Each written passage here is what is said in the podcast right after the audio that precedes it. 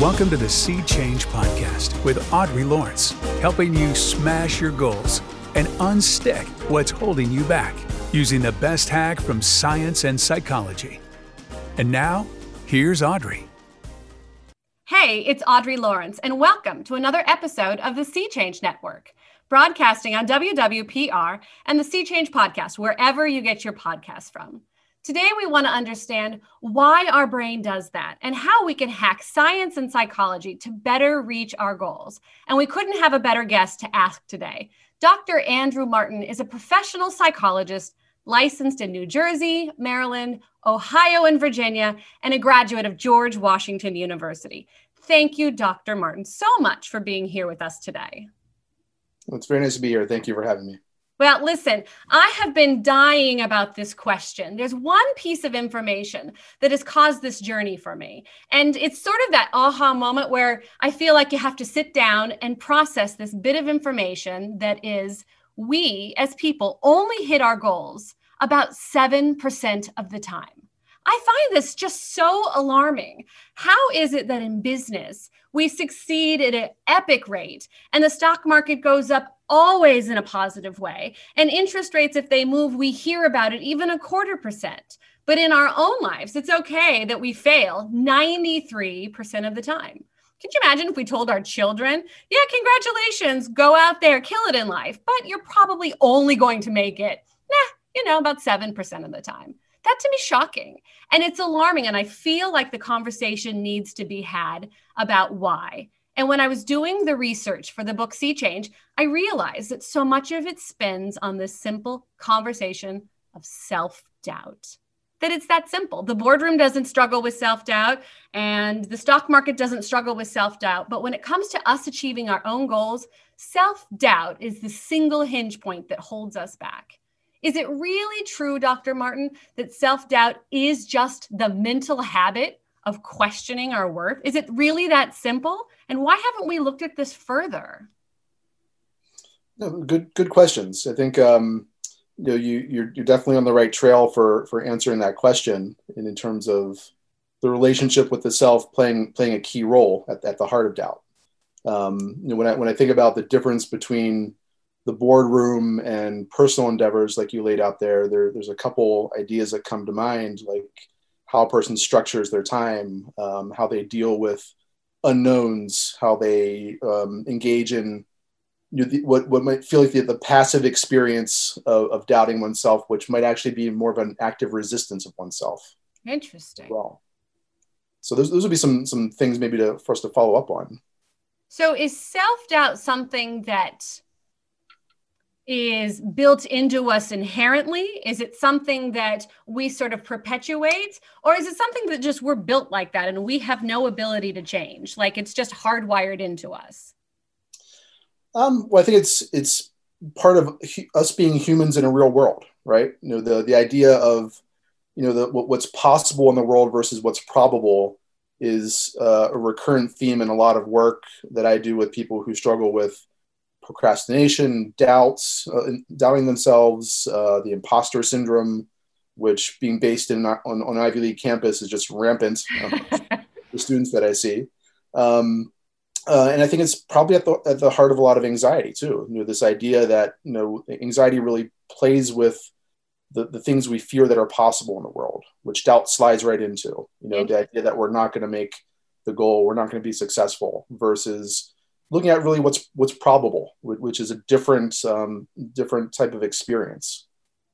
What I found so interesting when I started researching this doubt factor was that it doesn't take like an entire conversation of doubt in our head. It doesn't take a mentality that you were raised in negative framing. It doesn't take, oh, I've had a terrible life. It takes one single sentence to mm-hmm. block the path of positive. It takes one single moment where you have a decision to move forward on your life and your goals, and that little doubt creeps in saying, Meh, I'm probably not good enough today. Today's not my day, or whatever that conversation is. And for me, you know, I constantly hear that ah, today's not your best day, Audrey. Maybe you should just skip it and consider it tomorrow. And if that manifests as, like you say, procrastination or if it turns into something that just gets shelved and becomes this junkyard of who I wanted to be. I call it my doppelganger junkyard. You know, mm. all of the things I wanted to be with my life, but it's robbed from me from these little moments where doubt just creeps in, this little insidious poison that steals away my hopes and my dreams in exchange for maybe I'll have a better opportunity tomorrow. But mm. slowly, it just takes over slowly I lose these hopes, and this light of purpose is extinguished by what we know as doubt. Mm-hmm. You know, is it really something that we can protect ourselves against? Or are we just stuck with this factor and it's wired into us and we don't have an opportunity to change our path? Yeah, well, I think it is. It is something certainly to be worked with. Um, maybe not to be eliminated or eradicated, but I think about it more as as making the right space for it in oneself and in one's thinking. You know, there's the the idea of doubt is, is part and parcel with having faith. You can't have faith without having some degree of doubt. Otherwise, it's just blind naivete. I think. So I can't have faith without having doubt. Is it because they're polar opposites of each other, or because they counterbalance? I don't understand. Well, because I think you know to to have a grounded, real faith m- means you need to consider as many sides as you can, right?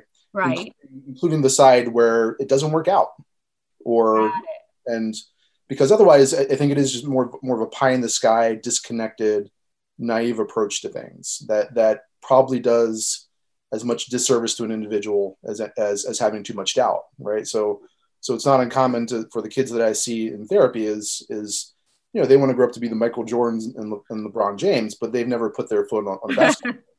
you know, and that that's naive, right? Right. Um, you know, it's it's I think it's more um, a more grounded personality. You know, somebody who who maybe gets on the basketball court and works and sweats and has a lot of hopes and dreams. Maybe they may play D1 someday, but they're not so sure. And that doubt can actually serve to drive them and motivate them. You know, if they make sp- the right space for it. Interesting. So like if extra hours.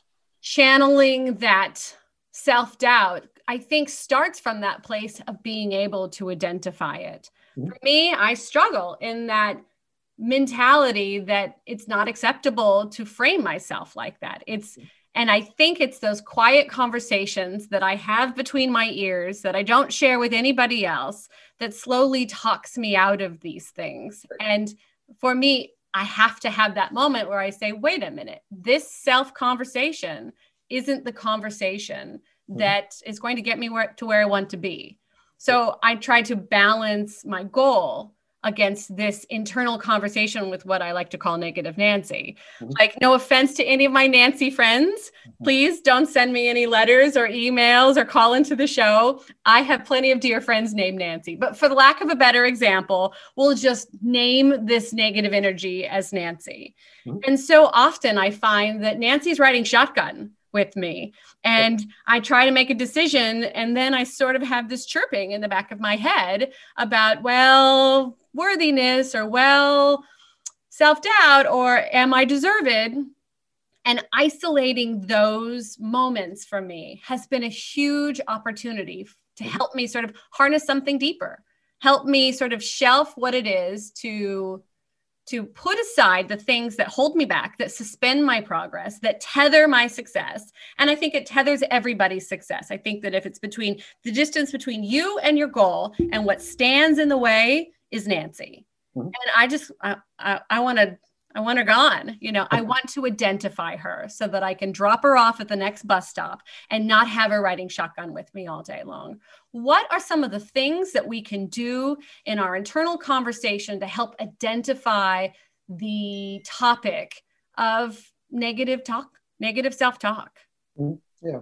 Well, I think even in, in your your image there of you know the, the negative Nancy, the person riding shotgun in the car, kind of talking you down from what you want to do that that in itself is a great exercise right? Because the relationship with oneself is is what is sometimes called the invisible relationship. You know you don't you don't think about it as like a relationship you have with your husband or your wife or your friend but operates under the exact same principles right?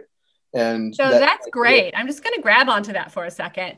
That self relationship so that invisible relationship i think that's huge mm-hmm. You know, I think to declare a relationship, and I know I'm grabbing you off topic, but to declare a relationship with yourself, to own that and to mm-hmm. value it and to prioritize it and to give it what you feed any other relationship with. How do you feed a relationship? You give it time, you give it love, you give it attention, you prioritize it, you make space in your life for it to grow. I'm not sure I've ever really declared that for myself. I think that's a beautiful exercise. Thank you, Dr. Martin. You're brilliant. That's a really cool practice.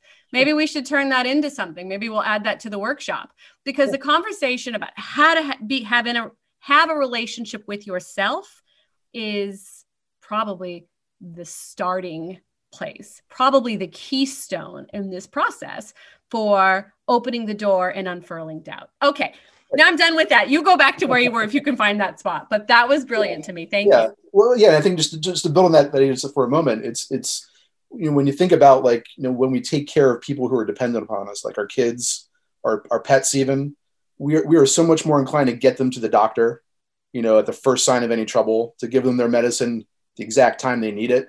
But when it comes to ourselves, you know, how how how long do we let that ride? You know? Absolutely yeah. So so it factors out on many different levels there's that that relationship with oneself. But it's the same dynamic of you know taking protecting oneself taking responsibility for what's important. Wow. Um, establishing those boundaries of what's what's helpful and healthy for a person.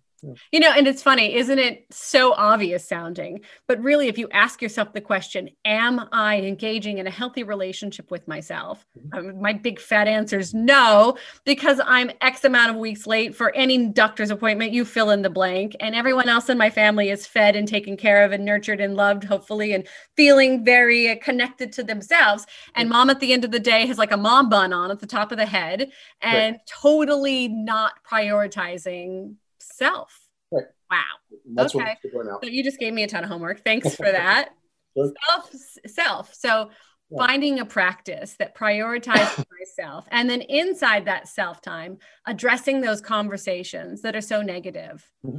You know, I really love understanding more about how to nurture myself for the express purpose of hitting a goal. Mm-hmm. And we're going to talk more about after a break, we're going to take a quick break with Dr. Martin. But when we return, we're going to talk about some strategies about how we can isolate those moments of self doubt and combat negative Nancy to drop her off at the next bus stop and not let that chick back into our car. Okay, all of you sit tight. We'll be back after these messages coming up with these personal moments to be able to love and nurture ourselves, a better practice for identifying self doubt. But what are some of the things we can do? Is it really true that it is just a habit? That self doubt is a mental habit of questioning your worth? And if it's just a habit, can't it be broken?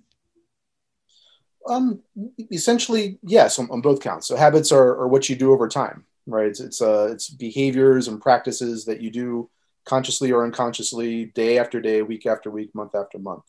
Um, and habits, unfortunately, have have the you know, fortunately unfortunately, have the effect of sinking into that unconscious muscle memory script of life. Right. So I think, you know, what, what you're encouraging people to do is, is make it more of a conscious exercise you know, to, to look at things in a more uh, mindful, aware, um, present manner. You know, much, much like this relationship with, with the negative Nancy that we were talking about. that girl's got to go. Right. There's no room for her in this life of mine. I have too many goals, too many things I want to hit, too many things that are important to me. And I need to prioritize the practices that get me there. And though it's obvious to not be negative, there are some deeper wired things in our brain about why this is true. Mm-hmm. And while I was doing the research, I stumbled on some information about the neuroscience, about our brains, and it caused me to look at negative framing in a whole new way. I want to share it with you. So bear with me. I'm going to cut to the clip. So, my mentality about understanding framing in our brains is that if you will imagine our brain is a wheat field and every time we cut a path walking through our wheat field the path becomes more defined. And the more we cut through that path the more obvious and clear the outcome is. Our brain is not too dissimilar. When cells talk to other cells training our brain about what the path looks like it's just an easy way to get to the other side and our brain likes to save energy and be efficient but what if the path to your brain has been cut by other people? What if the things that you believe about yourself are just untrue? What if some of the mentalities that you carry with you that shape your total life, the undercurrent of your identity, are built by other people's mentality, that your wheat path has been cut by others? How can we reseed our wheat path to get to the other side? So, Dr. Martin, tell me what you feel about my analogy of the wheat field. Yeah, it's a it's a it's a good image for how the neurons in the brain do evolve over time in the course of life and how those connections, whether it's memory or associations or emotional loops, start to wire themselves from from day one of life. And, and how right, can we slowly reseed that wheat field with healthy practices to move ourselves away from the embedded truths that are might just be untrue. The things about ourselves that you know what? Were told to me in childhood and i've got a list of them sorry family who loved me and raised me very well and worked so hard. But you know what? I came away with a bunch of things about my own abilities that completely stopped me in my tracks from doing some of my biggest goals. Little things like i wasn't very good at math or I wasn't very good at, you know, fill in the blank. And in that, the decisions that were made for me, inherently deeply wired in my brain, stopped me from pursuing careers in math, from taking more math classes. My counselors jumped on board and decided that they were going to encourage a path, not because they weren't trying to to protect me. They thought that if they steered me towards things that I was better at, that I would be successful in that path. But in turn, what they did is they kept me away from the things that I had deficiencies in. And because they kept me away, I didn't grow in those gap areas. Hmm. And we know self esteem is built not by doing what we're good at, but by tackling and being brave and doing what we're not good at. So, in that, I really didn't have a great opportunity to tackle some of those things. I was really reared to stay away from particular fields in school, which completely shaped the outcome of where I was going to go to school and where I was going to, you know, choose as a profession in my life. How do we stop some of these internal conversations that are so inherently deeply wired in our brains? Not a small question at all. Like, can you just solve, you know, like time travel while you're at it? Like, go for it. Quantum physics and um, yeah, and just just add another term to, to your example there is, is you're right. Self esteem is not built by doing what we what we do well already, and ne- neither is resilience. Resilience is is entering into the stuff that's messy, the stuff that's uncomfortable, and, and at times you know maybe mildly painful to, to try and take on. And that's that's where you start to see a, the person's self doubts, you know, hopefully diminish. Right? Is, is that sense of resiliency? Is you know I, I don't know how this is going to work out um, but I have some basic faith in my ability to at least take the first step nice. and, and, deal with what happens. Deal um, with what happens. I think that's yeah.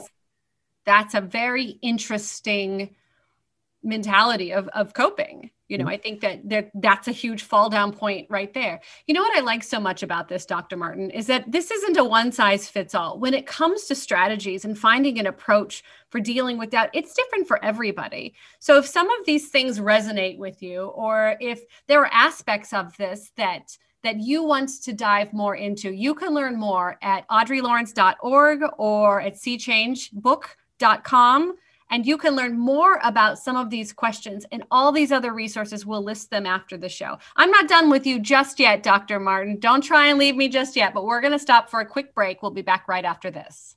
Thank you for joining us. It's Audrey Lawrence, and you're listening to the Sea Change broadcast. We're here with our expert, Dr. Martin, a professional psychologist, asking him the questions that hold us back in life and how to find better strategies to understanding personal doubt.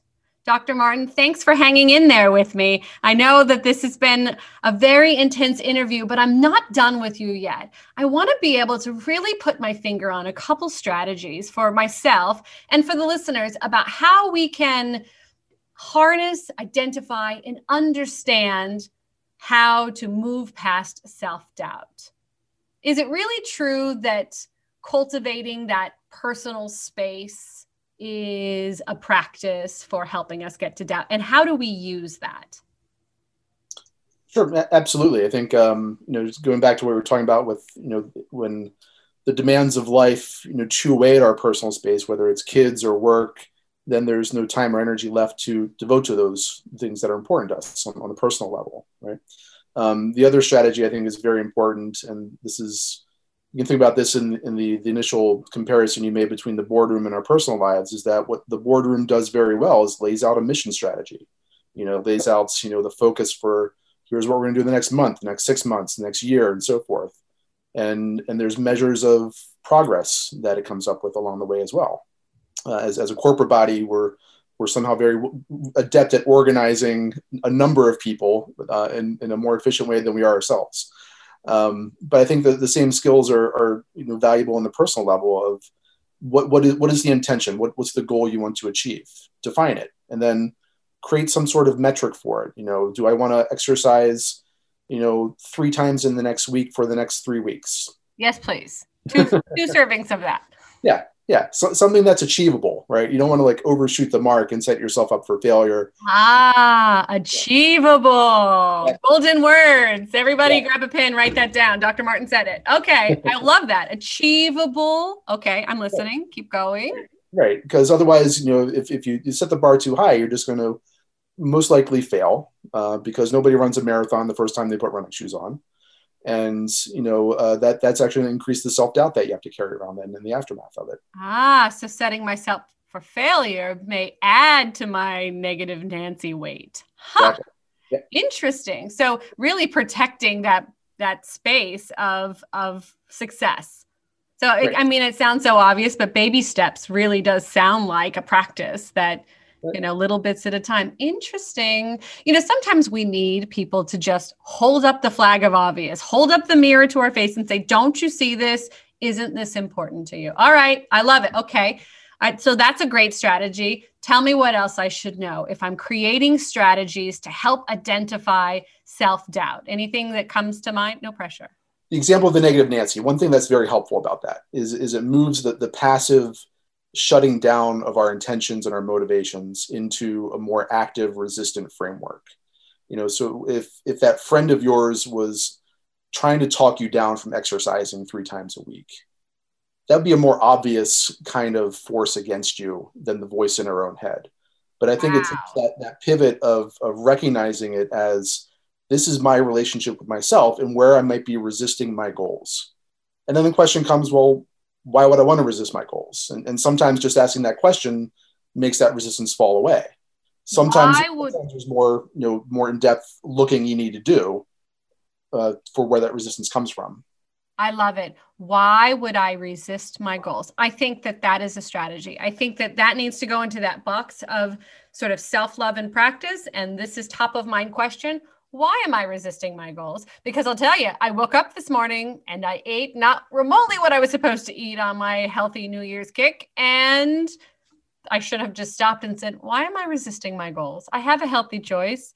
Oh, because, you know, fill in the blank. I can identify because maybe I'll start to pick up on the pattern that I resist my goals when I met with stress, mm-hmm. or I resist my goals when I met with fill in the blank of your personal time constraint and as I start to identify the things that cause me to let negative Nancy take hold, those weak moments when I'm not at my best, if I can isolate that moment, then I can shoo her away and sort of protect those moments that I seem to resist my goals. Because, as you say, in the space of dieting, I'll use that example. Unfortunately, you know, when you fall off the horse for the day, you mm-hmm. know, it's kind of got to start back the next day all over again. Sorry, in my mentality.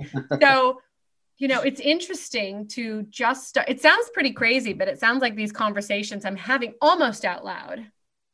When I was studying the brain, I learned that moving things from the part of our brain that is emotional to the frontal cortex, which is a problem solving brain, is not naturally done. Like I mm-hmm. expect my brain, if it's got a headache, to kind of know to go take Advil, but instead it sits in the amygdala part of your brain, which is completely emotional and mm-hmm. sits there and swirls and swirls and swirls all day long. I'm mumbling to myself how I kind of have a headache. It isn't until I mumble it sort of out loud that I'm like, yeah, duh, go take an Advil. Right. And when I vocalize these things as what you're saying to why am I goal blocking or why am I impeding my own goal? Sometimes that out loud conversation is a good way for me to sort of reframe and see it from another perspective. So, okay, so let me recap. We're cultivating a personal sense of well being by giving ourselves time. We are reframing by saying our things out loud. And I have one more question I want to ask you about a strategy. Mm-hmm. I can tell you that one of my very, very weakest points is social comparison.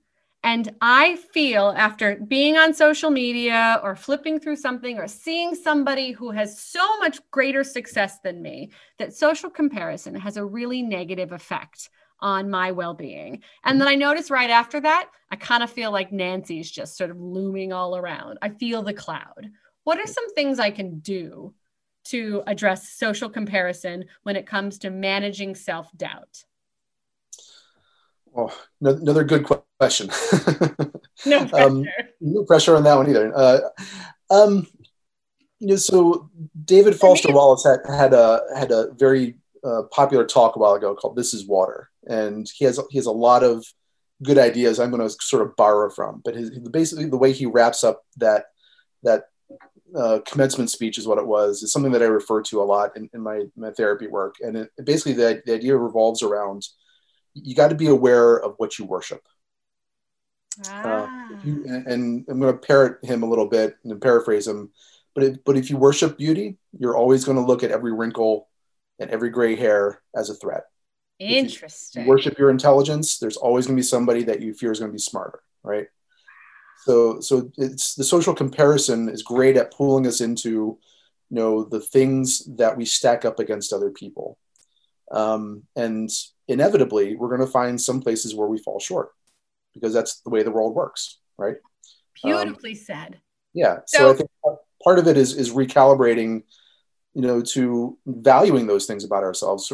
By no means you don't don't need to dismiss your own intelligence or your beauty or your athletic ability or whatever, but I think it means keeping it in balance with other things that are a bit more um, enduring and maybe exist a bit outside of that realm of comparison as well.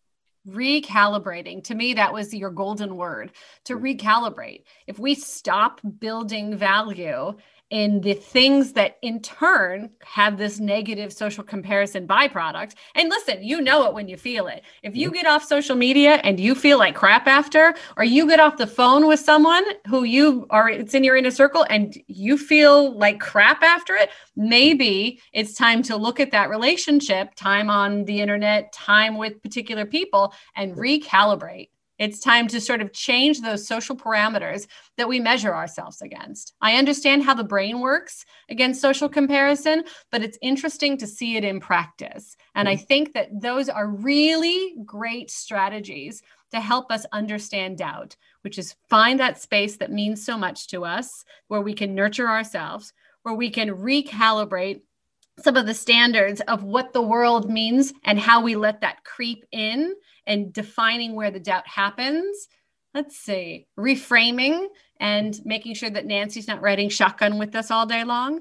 But I think the conversation starts internally. And I am so grateful for you taking this time today to us really tease apart some of those spaces that doubt can sort of sink in. It feels like to me, doubt is this insidious poison, this sort of suspension of what my success looks like. And until I can get my hands around my own practice to propel me through doubt, I'm always going to be held back from my true value. And that's important for me to break. It's important for anybody's goals. If you want to hit it, you're going to have to work through doubt. Some people have it mastered. I'm going to tell you, I don't. I absolutely don't have it mastered yet. And that conversation feels like an internal battle. But I'm grateful for your time today. Is there anything else that our listeners should know about this topic before we close out? Um, I think the only thing I, I'll find myself thinking about is in in doing what you just described, um, is, not to be afraid of it. I and mean, we're often afraid of the stuff that you know exists in the shadows. You know, the stuff that we want to push to the shadows in our lives, whether it's you know th- things we're not proud of or you know, the weaknesses we think are within us. But when when you push them away, it actually gives them more power, and that then could feed self doubt as a result. So the idea of of having humility is actually bringing those closer to center, you know, embracing them, not letting them define you, which is the fear if, if often when one does that, but but embracing them in the sense where you're not afraid of them anymore. you know you you know your weak spots and Wow. you can account for them if, if you if you bring them a little bit closer to center Doesn't that seem so opposite to at least how I was raised, which is, you know, dress yourself up, stand up straight, tuck your shirt in, don't let anybody see your dirty laundry. You know, those adages about wearing clean underwear for a car accident. What does that even mean, please, people? What does that mean? But that sort of, you know, continues to perpetuate this idea that, you know, if you have anything that's subpar, it shouldn't show. You know, you should tuck that away. But it sounds like what you're saying is the truth is if we want to get our hands around mastering these dark corners, is to pull them out from those corners and let them see light and take away their power. exactly yeah it perpetuates shame and per- perpetuates the need to keep secrets from from others and from oneself even And that can't be healthy for getting past your doubt. That's just, you know, creating a big, huge doubt soup that you're going to have for lunch. I don't like that. Exactly yep Amazing. I can't tell you how grateful I am for today. What an awesome opportunity it's been for me to just pick apart a really smart guy's brain who happens to be like a professional psychologist. What an awesome job I have.